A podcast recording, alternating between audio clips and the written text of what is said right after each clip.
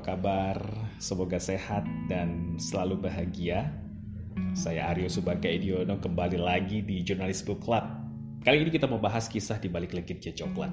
Ya, kita ke masa lampau dulu gitu ya, bagaimana melihat sejarah coklat yang sejak era kuno biji-biji kakao olahan atau coklat ini menjadi konsumsi suku Olmec dan suku Maya yang hidup di jantung katulistiwa Amerika Tengah.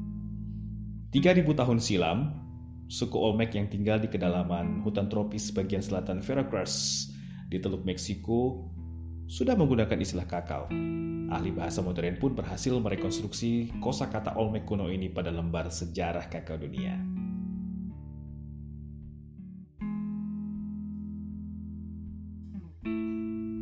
Oke, kita mulai saja ceritanya ya.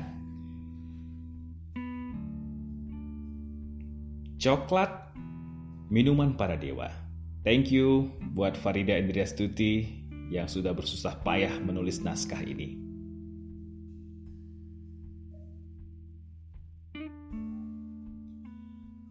Coklat memiliki sejarah panjang di dunia. Produk pangan hasil olahan biji kakao ini berasal dari tanaman kakao. Bahasa latinnya adalah Theobroma kakao. Nah, kolonial Belanda pada abad ke-17 itu mulai menanam kakao di Jawa dan Sumatera. Tapi jauh sebelum era itu, biji-biji kakao sudah melalui perjalanan antar benua bersama kisahnya yang melegenda. Oke, kita kembali ke suku Olmec ya. Setelah runtuhnya peradaban kuno Olmec pada abad keempat, suku Maya mencatatkan sejarah sebagai bangsa yang menanam kakao.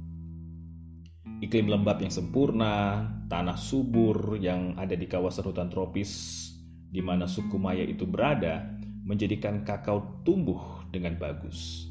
Mereka percaya bahwa pohon kakao itu milik dewa. Batang-batang yang tumbuh bercabang merupakan persembahan dari dewa untuk manusia. Itu keyakinan mereka.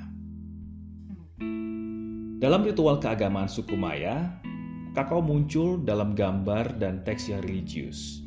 Minuman coklat yang beraroma ini disebut the drink of God, minuman mewah yang dinikmati oleh raja dan bangsawan. Pengaruh coklat semakin meluas hingga menjamah suku Toltecs dan suku Aztecs di kemudian hari.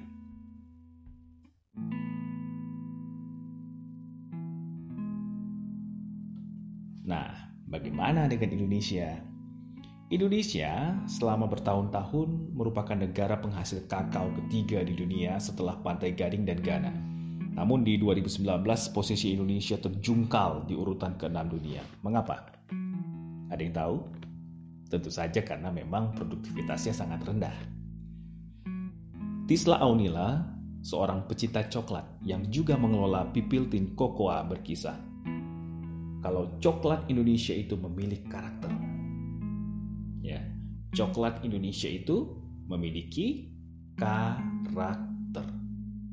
Gak hanya itu, juga memiliki flavor yang unik. Kakao Indonesia tumbuh di berbagai pulau dan usia di setiap pulau pun berbeda. Bahkan varian rasanya juga berbeda-beda. Laboratorium metabolomik di Jepang bahkan uh, telah melakukan uji otentik pada biji-biji kakao Indonesia. Karakter, kandungan, hingga rasa dan aroma biji-biji kakao Indonesia sangat kaya rasa.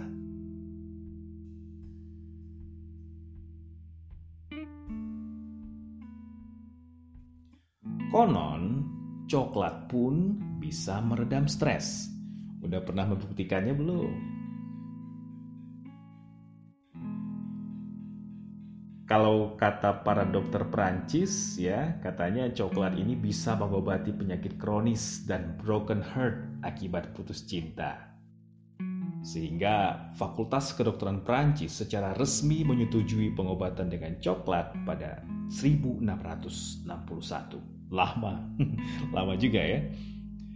Bila suku Aztecs menjadikan coklat sebagai sumber spiritual wisdom, di zaman modern ini coklat menjadi gaya hidup perkotaan.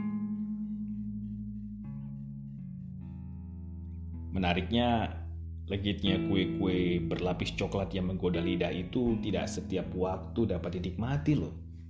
Oleh siapa? Iya, oleh para buruh tani kakao, buruh pabrik kakao, bahkan kuli angkut kakao. Mereka ini berupah rendah, sehingga tidak mampu membelinya, apalagi menyicip secuil coklat.